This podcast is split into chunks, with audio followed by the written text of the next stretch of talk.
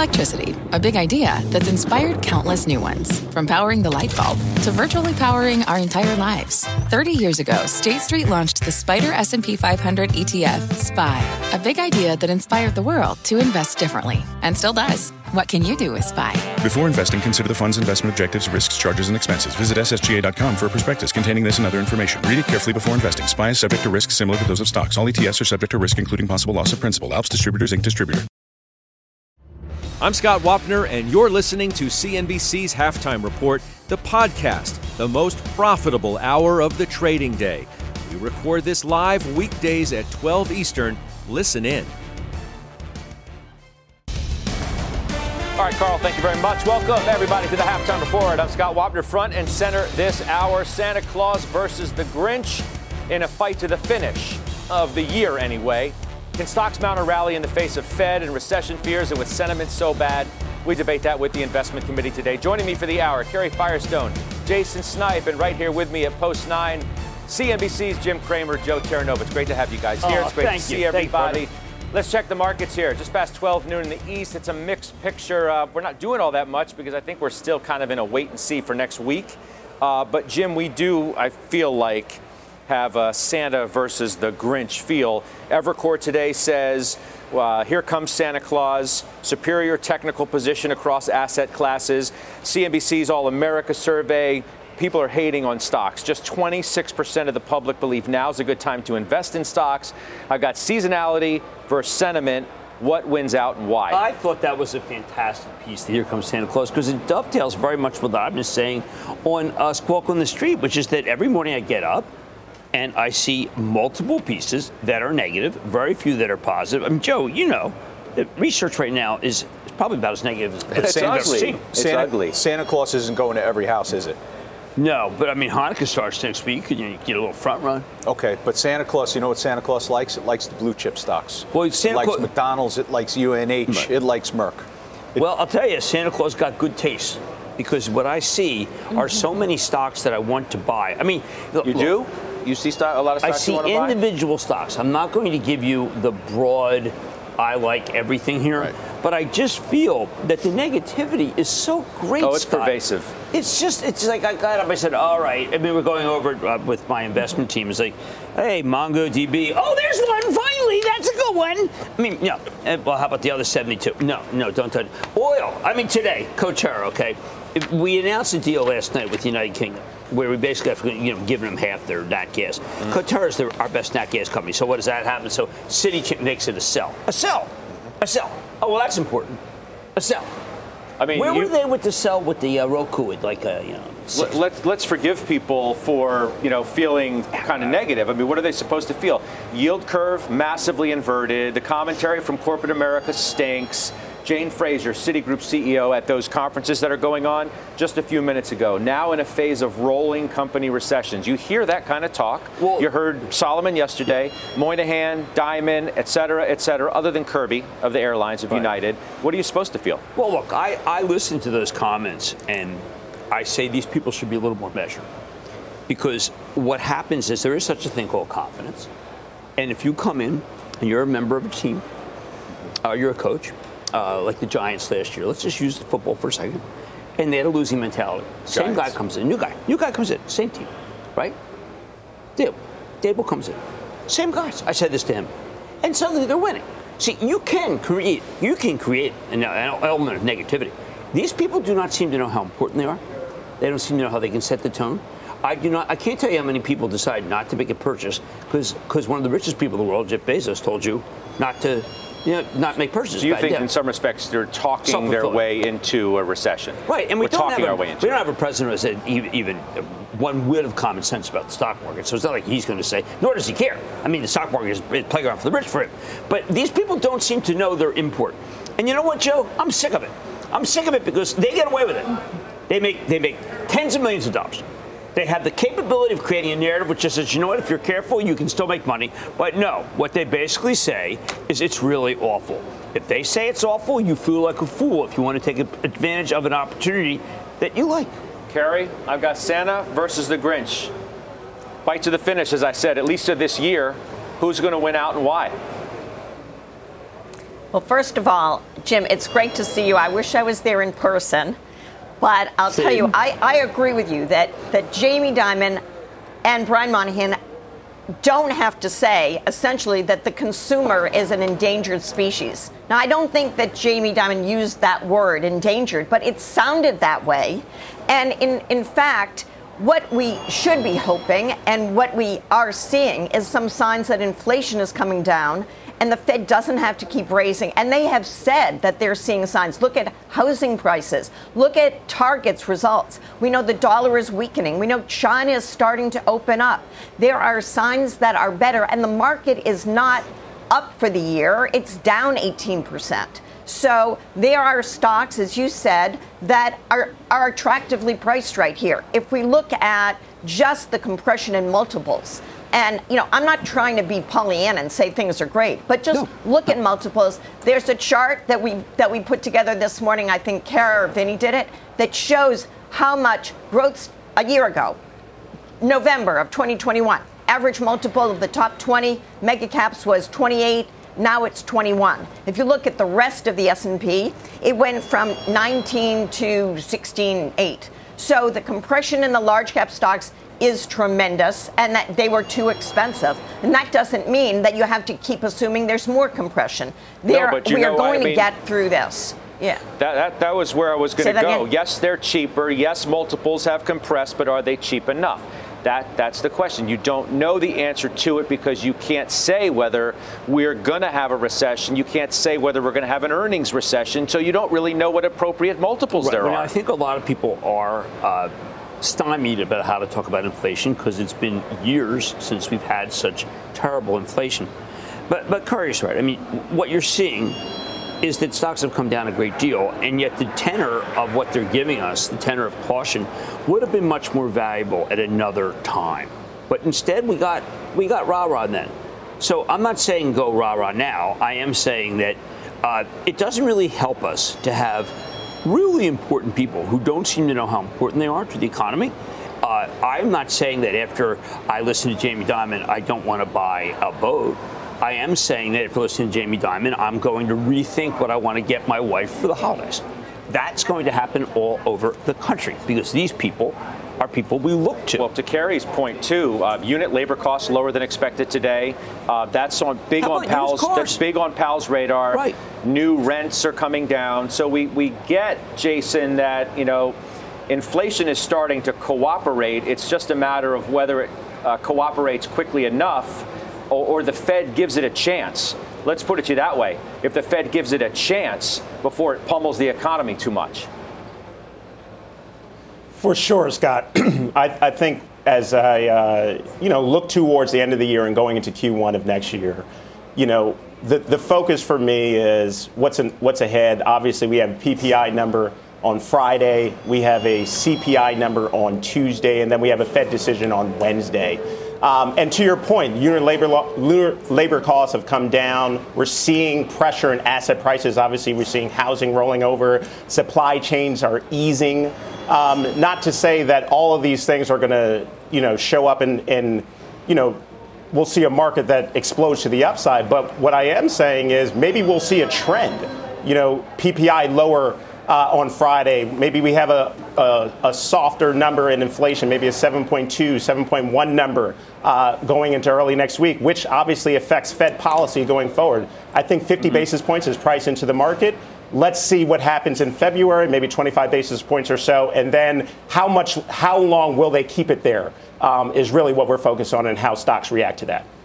So, Jim, I'm looking right now at the bond market. I got the 10-year at 3.45, the 2-year at 4.27.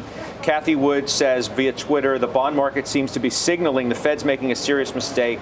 80 basis points. She's talking about the inversion of the curve, 210s. Yield curve more inverted now than at any time since the early 80s when double-digit inflation was entrenched. I mean, you do hear this from quarters, right? They're making a massive mistake. I'm going to contrast these very famous people and people we pay attention to, whether it be Cathie Wood or whether it be Jamie Dimon, and come back and say, well, maybe what the Federal Reserve has done is done a very good job. I mean, remember, in March 23rd of 2020, president not really doing anything at all. The Federal Reserve chairman said, look, we could have a very serious recession, not unlike what's happened in China. But, you know, he pulled out all the stops. He did it right. Now, of course, then the Congress then pushed on a lot of more stimulus than our country could handle.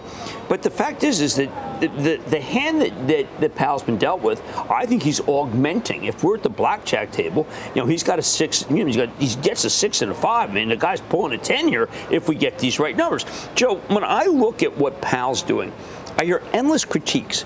I never hear anyone saying, you know what, given the hand he's had, he's doing a darn good job. Hey, Gundlach said that the other day to me for the FA summit, that, you know, Fed's doing a good job. I mean, he's doing what he has to do. So now, there's a man who knows bonds better than almost anyone in the country, maybe the best. And what he did was pay a compliment. And I thought that was, I set up my list and I said, wait a second.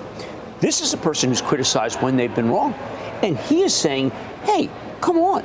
That was a measured, positive comment that made me feel more confident about exactly what you just talked about. With all that said, are we in some level of paralysis, Joe, between now and next week for CPI and the Fed decision, when, by the way, Gundlach will be back with me in overtime? Good. You're to a certain extent, you have paralysis. But look, collectively, I've said this all year, we're in a valuation recession. We're not in an economic recession. We're not in an earnings recession yet. And right now, the valuation recession's been rolling. It's impacting mega caps. So if mega caps continue to be under pressure into the CPI report, the market is going to feel heavy. I think that collectively, the negativity, the pessimism that you're hearing being spoken, it's coming directly from people that are on Wall Street. It's people that are sitting in the financial service industry. And Main Street, thankfully, has had a better 2022 than Wall Street. Well, Main Street's had a much bigger cushion in some respects. Main Street hasn't felt a lot of the pain other than when they go to the grocery store or everywhere else, seemingly, to go spend their money to try and live. You're still questioning hard landing, soft landing for the economy. Wall Street, risk assets, hard landing happens. That's all. So bank CEOs they're going to be pessimistic because in risk assets, they're trying to sell financial products. You ultimately have a hard landing. But you just mentioned mega caps. Kerry, Wolf today says it's way too early to jump back into tech. And certainly they would be talking about mega caps, too. Do you agree with that, even though we keep getting these calls, you know, seemingly every day? Apple reiterated overweight, blah, blah, blah, stock overweight. Wall Street's not going to give up on these names. Should investors? No. And I think that we've seen a lot of Wall Street, including leaders on Wall Street, just throw in the towel and say, I can't take it anymore. I'm just going to be really negative now. And it seems like bad timing. That would be our opinion. And honestly, would I rather own Alphabet at 16 times next year's earnings, or maybe 17 with $120 billion of cash on their balance sheet, than own a consumer staples stock at 25 times earnings that has a lot of debt? I mean, I've nothing against the stocks that have done well. We own plenty of them, but I see there's a big valuation disparity between those stocks that have done really well this year because of the risk-off trade and stocks that have suffered all year because they were overpriced and nobody wanted to take a chance and have any risk. So, no, giving up totally on tech and communication services is not a good thing to do right now. We're supposed to buy low and sell high. Now, unlike most of the people who come on air that we see, including these great presidents, I know Kerry when she was Bromberg. Okay. Now, this is a person. That was her name. This is a person who, in the days when I was allowed to own stocks, I didn't choose to own stocks. I had my hedge fund. But one thing I did keep was her biotech fund. Why? Because Fidelity, when biotech was absolutely on its knees, dying, and everyone telling you to sell, Kerry, when did you load the boat up? Well, I don't know, 1993?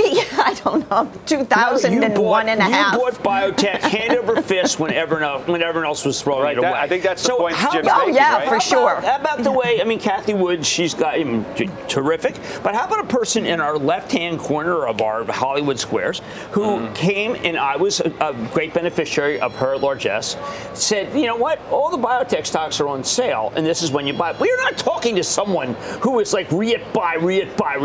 So we're talking to someone who has a 30-year history of buying when everyone hates it. I listen when she talks. So what's on sale today like biotech was back then? Well, I think she just said that some of these companies that I don't particularly love the so-called FANG stocks anymore because I see there's a lot of industrials that are incredibly cheap. But you like ServiceNow. You said ServiceNow earlier, right? I do think ServiceNow delivered. They delivered incredible numbers. MongoDB, there was a fantastic interview. That stock, of course, spikes 27. So it's difficult. But I'm going to bring up a tough one for you next. You know what it is. Well, Apple's really hard. CRM. Salesforce, another new low today. Seeing Mark tonight. Okay. Not certain. Don't like to be not certain. At $8, I was uncertain, so maybe this is the right price. But the departures are worrisome.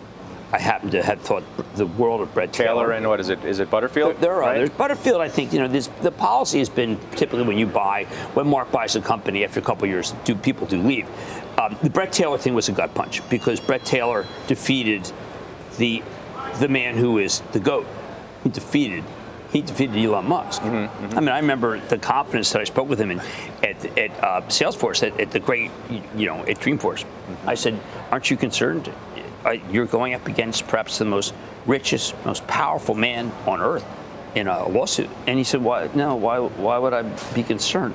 Yeah, because the law is more powerful than the most powerful person. One of those guys was like, how about that? Yeah, in sports, where it's like, like Frank Reich, when he's down, he's down to 4 touchdowns, and he comes back out, and he says, should be concerned? No, and then throws a pick, makes it worse, and then comes back and wins. At no point was Frank Reich even remotely concerned. Brett Taylor's, Frank Reich. So I do bring up Salesforce because I'm wondering here, Jason, you sold it recently, a couple weeks ago, just ahead of the number. You do own ServiceNow. Yep. So maybe there's, I don't know, maybe a new SaaS leader, a new cloud leader. I want your take because I want Jim to grade it, if you will. Yeah, absolutely. So for us on Salesforce, it didn't have to do with Brett Taylor. I think he's a great leader. Butterfield obviously happened post our sale. But for us, the concern was on the RPO. The invoicing was decelerating. Sales cycles were taking longer. And I just think, software is an interesting spot. High beta name, a lot of high beta names in software. And I just thought it was a long-term holding for us. I just thought what's coming ahead was going to be a more difficult environment than what has preceded them. So we decided to unload it. Now, ServiceNow, on the other hand, had a really strong quarter last quarter. I mean, EPS growth was above 27%. Revenue growth was above 21%. I think you have to pick and be nimble and be careful in the software space. But I really like what's going on that scalable IT product that ServiceNow is building. And I love Bill McDermott. I think he's a great CEO. Yeah, Bill Mack. I mean, he's doing it right. What do you think of that analysis? Look, it's painful. I continue to have a much smaller position than usual for my travel trust. I just don't trade Salesforce. I don't trade it in part because I've used the product twice. It's turned around enterprise that I was involved with twice. It is an excellent product if used correctly. The other acquisitions have made it terrific. I don't like the turnover. But I'm not going to turn on Benioff at this level. Should I have turned on higher? Well, I did. I sold some higher. But, Joe, I mean, Salesforce, is it down on its luck? Is it one of those companies that's finished? Well, how about the product? I don't think it's fit. The product is a great product. No, I bring it up only as relevant to the point of stocks that have come down a lot. Oh, no, it's a good example because it's the hardest. It's the hardest because there are fundamental things going wrong. I didn't think the numbers were nearly as bad. I think the numbers were fine. I think the sentiment is horrendous. Oh, sentiment's bad. And I would like to see Mark come on tomorrow after I see him tonight and say, listen, unfortunately, I hate to say this, I need some reassurance. I need the speech. I need some reassurance. Look, I think investors like Jason, who maybe, he got out right before earnings, but there are those who are obviously, still hanging on. I want you to listen. Hanging on is the right word. I'm hanging on with my remainder. And I'm not bolding, but I'm not right. Well, right now. I know. Well, we'll see. We'll see what Benioff, will you glean from your meeting. We'll see if he comes on tomorrow. Well, maybe I do glean from my meeting that there's a group, that there's some music group that I didn't know that I like. Right. I mean, I'm hoping that there'll be more to it. So I want to round the conversation by we mentioned Gundlach, and I did speak with him for our FA Summit. We're thinking about where we are now and where we may be going in the early part of the year, right? This whole Santa Claus versus the Grinch theme. Right. Listen to what Gundlach thinks is ahead in the near term, and we can kick it on the other side of that. The question is, what's 2023 going to bring? And with all of the negative market action this year, bonds are down even more than the Dow Jones Industrial Average on investment-grade bonds. And stocks, of course, although they've done better lately, like all risk assets, are still down, particularly on the NASDAQ, quite a lot. I kind of feel like January could start out, as it often does, with buying. So I think that it's possible that we see reallocation as we enter 2023, which could, I believe, we're going to start out with good returns for both stocks and bonds in January, at least at the beginning of the year, as we get kind of reversal of some of the selling that happened to harvest tax losses. Kerry, I mean, he's not naive in any way, shape, or form to the risks that exist to the economy because of Fed policy, and yet even Jeffrey Gundlach thinks you could get a little runway here.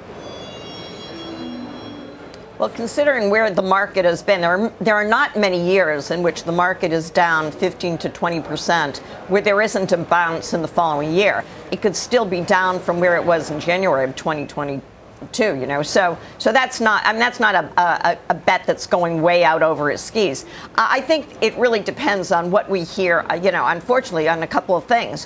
What's going on with inflation, that CPI, those prints matter a lot, and then how the Fed is going to handle them. You know, that's over the next few months. To me, the most, you know, important determinants of the direction of the market. Well, he's got some abilities. I mean, but I went to the supermarket last night to get food, and the prices are daunting. But I have Campbell's tonight, Mark Klaus, and he's raised prices, but you don't notice those prices. What you notice is when you go and you buy the prime steak, and you say, well, no, I'm not going for that. Now, I did try the Hormel that I got last week. I tried the Spam. The Spam was not my thing. It went up a little bit. You didn't drink any of that. But, please. It was the figgy pudding Spam. It just did my stomach in. It did me in entirely. It was clearly a wrong call. Okay, but I think the Campbell stuff is pretty good. I don't know the price. I mean, the prices don't hit me like it would be if we were to go together right now and let's say I'll buy caviar, which is incredible. But that's okay because we're not Dr. Oz. It's services caviar. Inflation. You know, services inflation needs to come down. Oh my God! You know, did any of you guys have to pay for your kids' health care if you're like in a transition period like I am? It's $10,000 a kid. Wow. It's $10,000 a kid. I mean, I'm like, holy cow!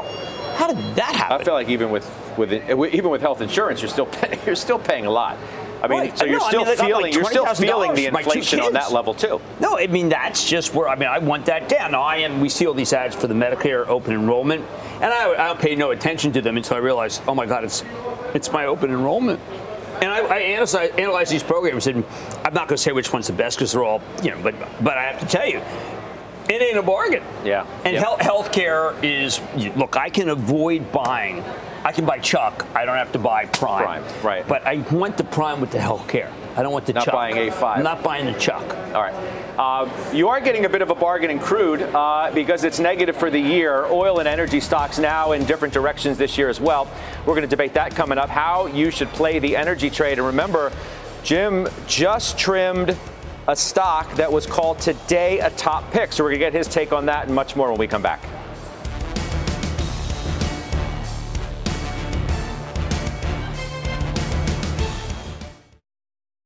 Old Dominion Freight Line was built on keeping promises. With an industry-leading on-time delivery record and low claims rate, we keep promises better than any other LTL freight carrier because we treat every shipment like it's our most important one, which means we do the little things right so that we can keep our promises and you can keep yours too. That's what drives us. To learn how OD can help your business keep its promises, visit odfl.com. Old Dominion, helping the world keep promises.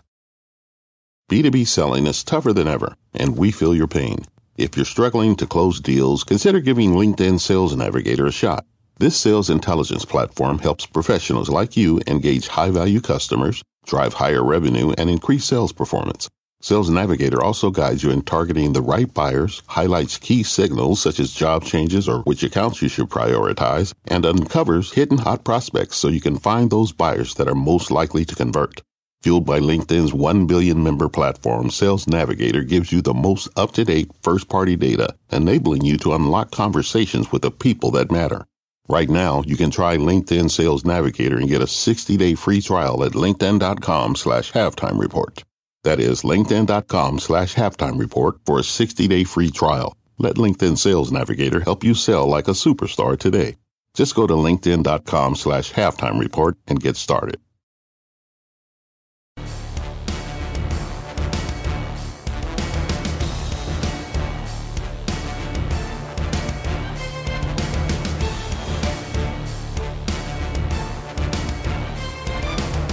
We're back. Crude feels like it's in a free fall. Lowest level now since last December. It's negative for the year. It's below 73. I wanted to do this because I noticed the other day you trimmed HAL, Halliburton. Yes, and there was a nice piece today. JP Morgan says it's its top pick. $50 is the price target. We still have a ton of HAL. We just felt that we were being greedy. HAL had a remarkable move.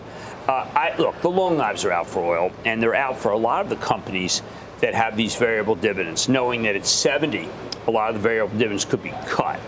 I think oil could trade 70, maybe 68, 70, but I think people are freaking out too much because we are the world's biggest supplier. There is a shortage. Right now, the Russians are sending it to the Indians and the Chinese, we're then sending it to Europe, whatever. But, I mean, I listen to Brian Sullivan, and Brian Sullivan is over there. Over in Europe right now. Every day. And it's not like oil is oil everywhere like it is water. I mean, as he did a piece today about hydrogen's everywhere, but not oil. So I don't want to lose faith in oil. I recognize that people want that it's a chartist.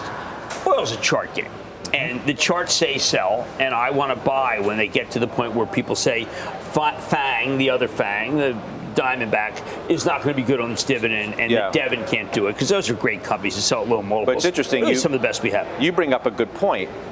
He does, Joe. It's sort of what the charts are telling you versus...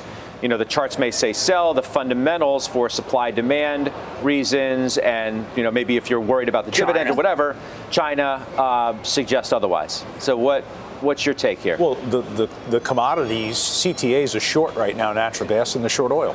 They're short in the futures market, and there is this distinctive decoupling that's unfolded, and I think it's warranted. You do? I do. You don't think China opens up and they start...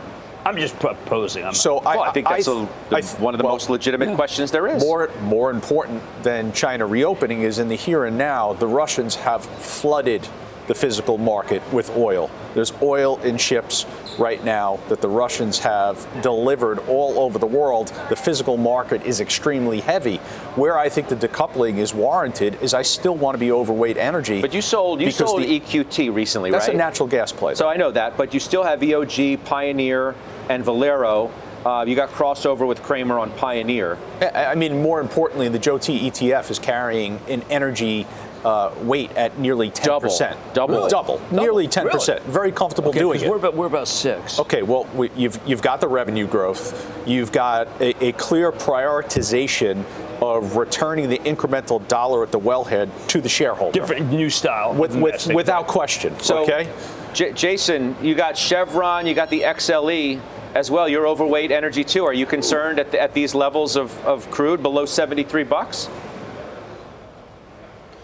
Yeah, so obviously energy has run a ton. I mean, it's up over 50%. The XLE is up over 50% year to date.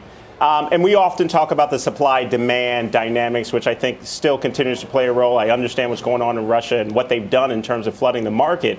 You know, but the other side of it, and Joe just alluded to this, I mean, the earnings growth, the revenue growth, the balance sheets, the free cash flow, a lot of that exists in energy. And that's why we continue to remain overweight in the sector. Again, it's run a lot. I could see it pulling back some, but I still think fundamentally there still continues to be opportunity in energy.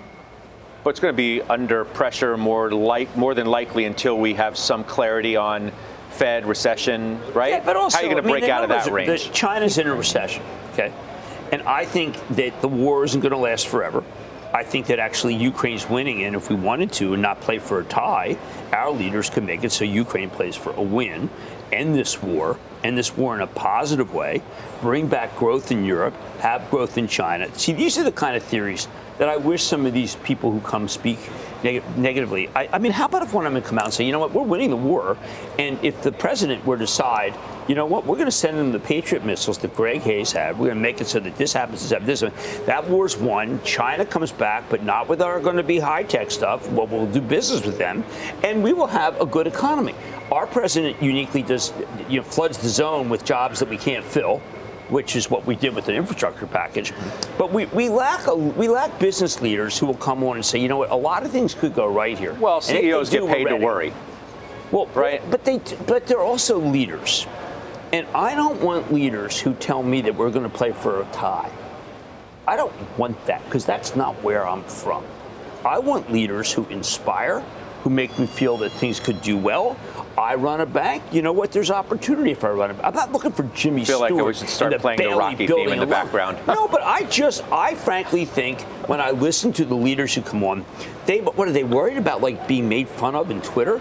Now, when I spoke to Parag, who used to run Twitter, I know I was a top 10 most hated person in Twitter. I know it was between me and Putin many single days. I'm not happy about that, because I think that some days I do have worse days than Putin, not that I know it.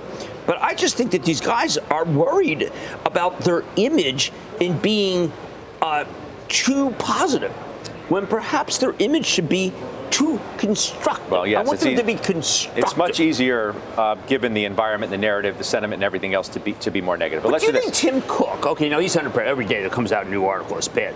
Tim Cook is very constructive when he speaks, and I find it reassuring.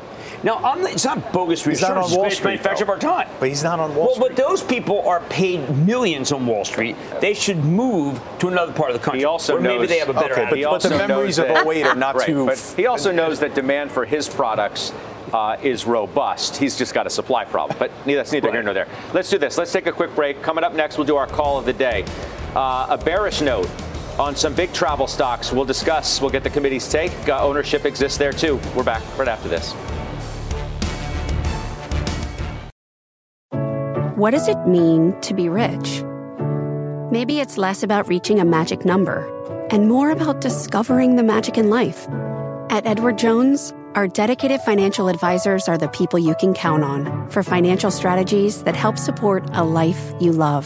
Because the key to being rich is knowing what counts. Learn more about our comprehensive approach to planning at edwardjones.com/findyourrich. Edward Jones, member SIPC.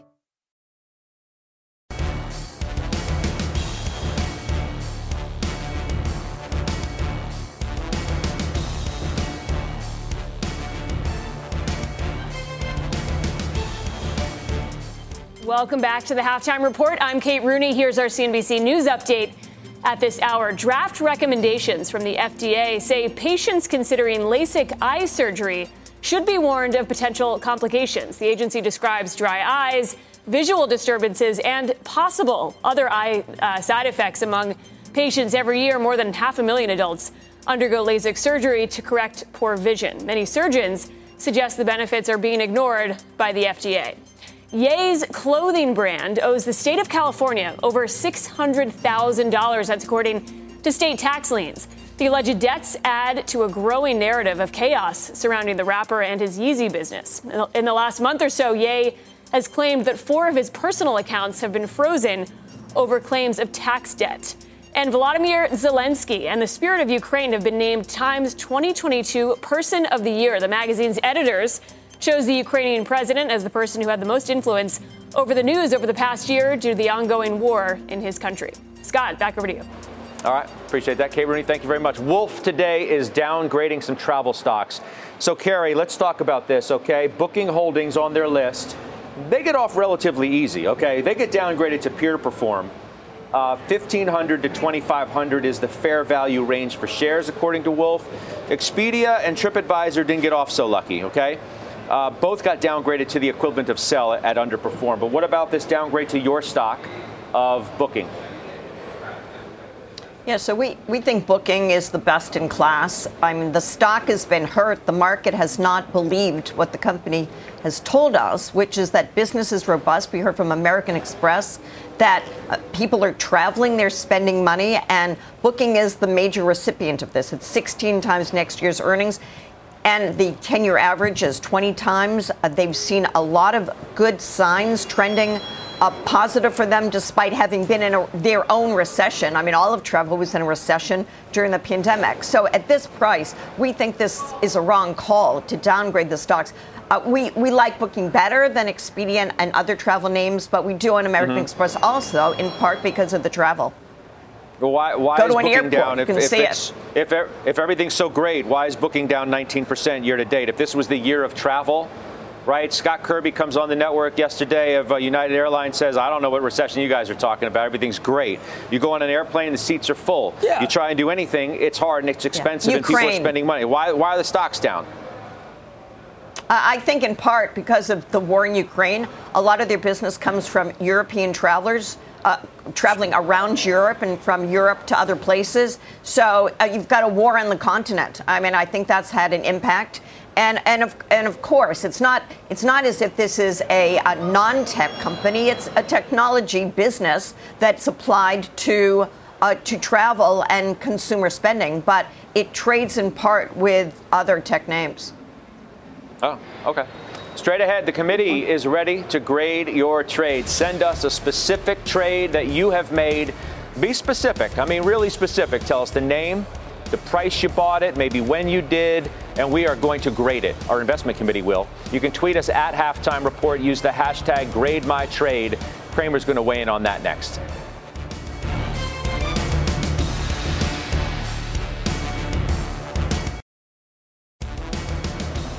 All right, welcome back to the Halftime Report. We have a new segment called Grade My Trade.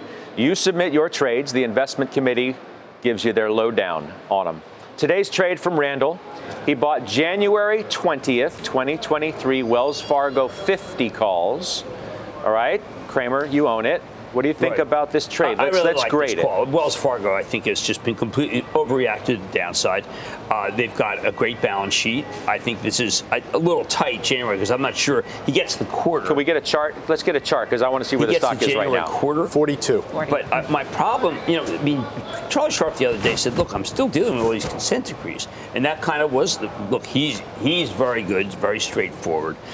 If they didn't have these, I think he'd be able to play a lot more offense. But this has a huge deposit base. They haven't really raised how much you make on your account, but man, they've invested a lot in their money. This thing was on February 5th of 2018, the stock was at 63. It's at 42. It was 48 just November 30th. Yeah. The stock is down 11% just this month alone. So I think this fellow's got horse sense.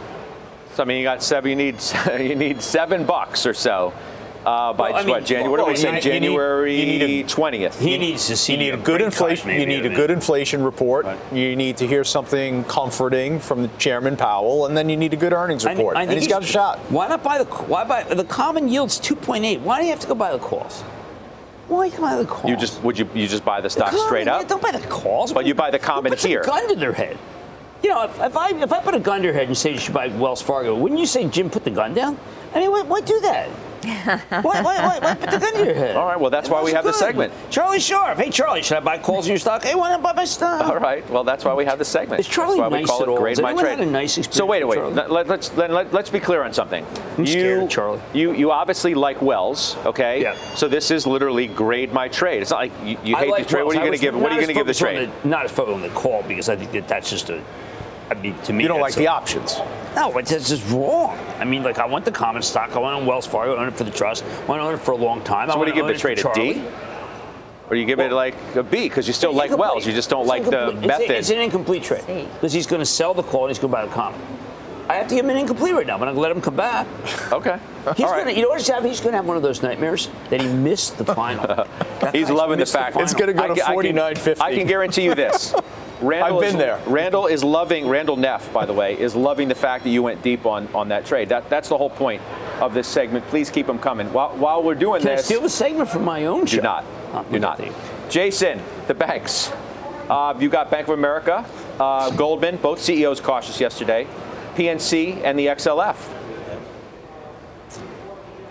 Yeah, so I have a fair amount of exposure. Not overly excited about the banks here. I think seasonally, as we look to a potential slowdown, you know, generally speaking, banks don't perform very well there. I think there's some net interest margin pressure, as Cramer just mentioned. They haven't raised rates yet for the consumer, but they will. You know, and IB has been, I mean, obsolete. There has been no underwriting activity this year. So, you know, there's concerns for me with the banks. Loan growth has been something that's been relatively decent over the last couple of quarters. You know, that's what I've been turning to. But for me, I'm not overly convicted in the space. Okay. You can stay with us. Mike Santoli is next with his midday word. We're right back.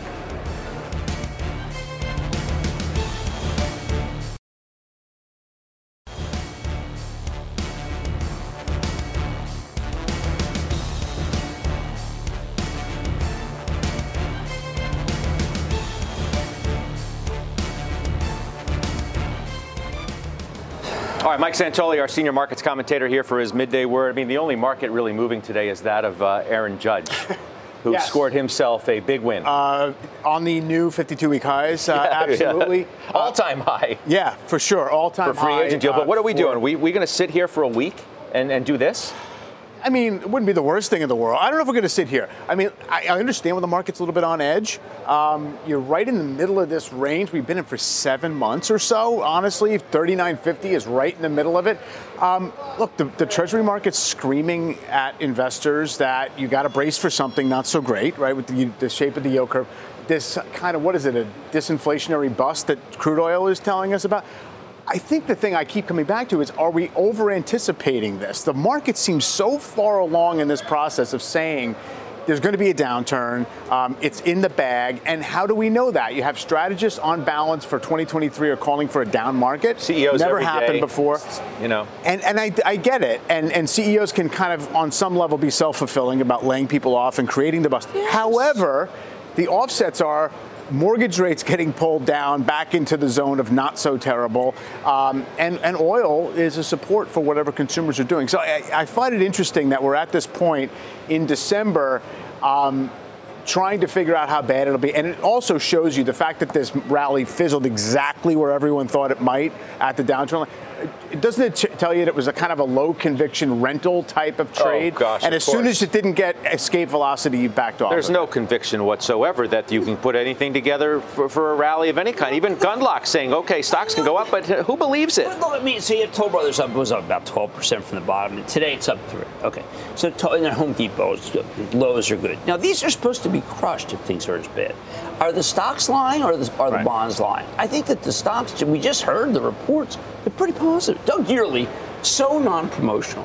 And Toll Brothers did very well. Yeah. So, I mean, in a horrible part of the market. Yeah. You're supposed to sell Toll. You're supposed to short Toll. You're supposed to. No, they bought back a huge amount of stock. They're doing quite well. Yes, are the orders what we want? I don't know. I tell you, I feel a lot better about that than owning any semiconductor. As you move into the new year, there is competition for equities for the first time in many, many years. Yes. So you've got to keep that in mind. That's going to temper a lot of the appetite. Yeah. I know, but at the same time, I mean, I look at Home Depot and Lowe's, and they are up so much more than they reported numbers. They were fine. Now the stocks are screaming because there's a sense, well, you know what, some of this kind of opportunity. But the people who run big money, run banks, would tell you that, well, look, housing's not good. Well, I prefer to speak to someone who has made his whole life housing. And we just lost Bob Toll, but he taught Doug Yearley a lot. And one of the things he taught was that, you know, do well in a tougher time. And that I'm Yearley I trust, not what's the fellow runs JP Morgan? This is Sam Bankman-Fried. Oh no, I'm sorry. The hurricane is way out of line. I'll see you in a few hours. Yep. All right, that's Mike Santoli with his midday. We haven't worked Sam Bankman-Fried in. I just had to work, man. I know you did. All right, check out this mystery chart. It's up more than 10% in a month. Do have a bullish call out on it today, saying it could climb double digits from here. We'll reveal it next. All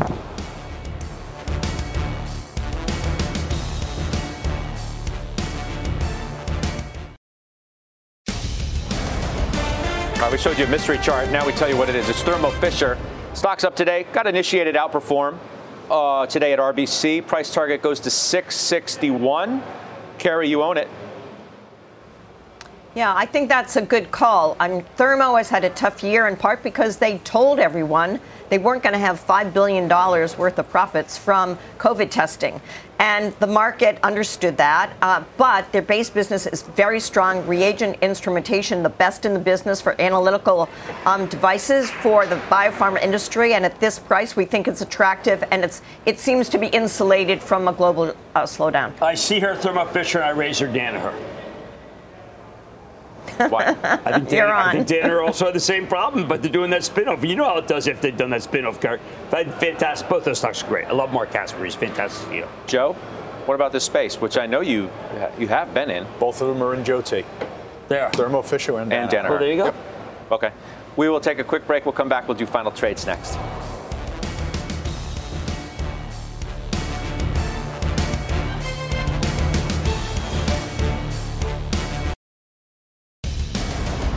OT, 4 o'clock Eastern today. We got Liz Young on set with me. We're talking all things markets, obviously. Star venture capitalist Rick Heitzman with me as well. How much more do growth tech valuations need to come down, if any? We're going to ask him, and he'll give us the answer. And how about this? You know, Mike Mayo was with us a few days ago. Well, and he was gushing about Bank of America and all the financial stocks.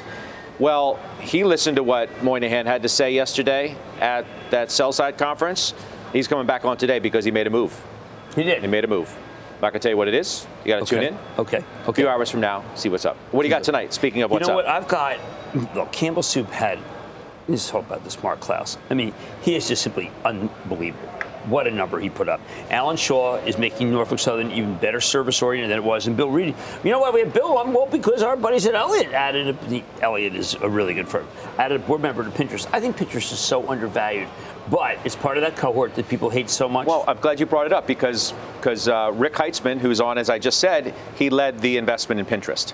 He did? So that'll be a great little tie-in. So we'll talk to him. Because if they can make that thing so they actually can take your money rather than just, look at it and do pins, look out. All right, so that's a good tie-in there. Elon Musk could put that together with, I don't know.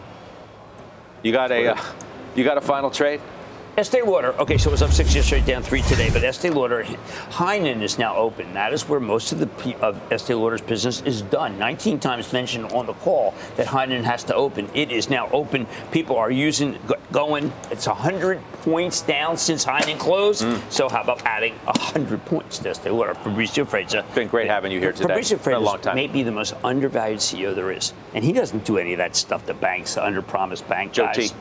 You want to give my final trade? Go hurry up. I got 20 seconds. Less than 20 seconds. Stuart Miller is the best. All right. Kerry, give me a name. S&P Global. Okay. Doug Peterson is the best. Jason Snipe. PEG. All right. Good stuff, guys. My utility company, the best. The exchange is now. CNOT. You've been listening to CNBC's Halftime Report, the podcast. You can always catch us live weekdays at 12 Eastern, only on CNBC. You seek the key, but first, you must learn the ways of precision, craft, and performance with Acura's all-electric ZDX. With a premium Bang & Olufsen sound system, up to a 313-mile range, and a Type S variant with an estimated 500 horsepower, the ZDX is their most powerful SUV yet. Unlock the energy when you visit Acura.com to order yours today.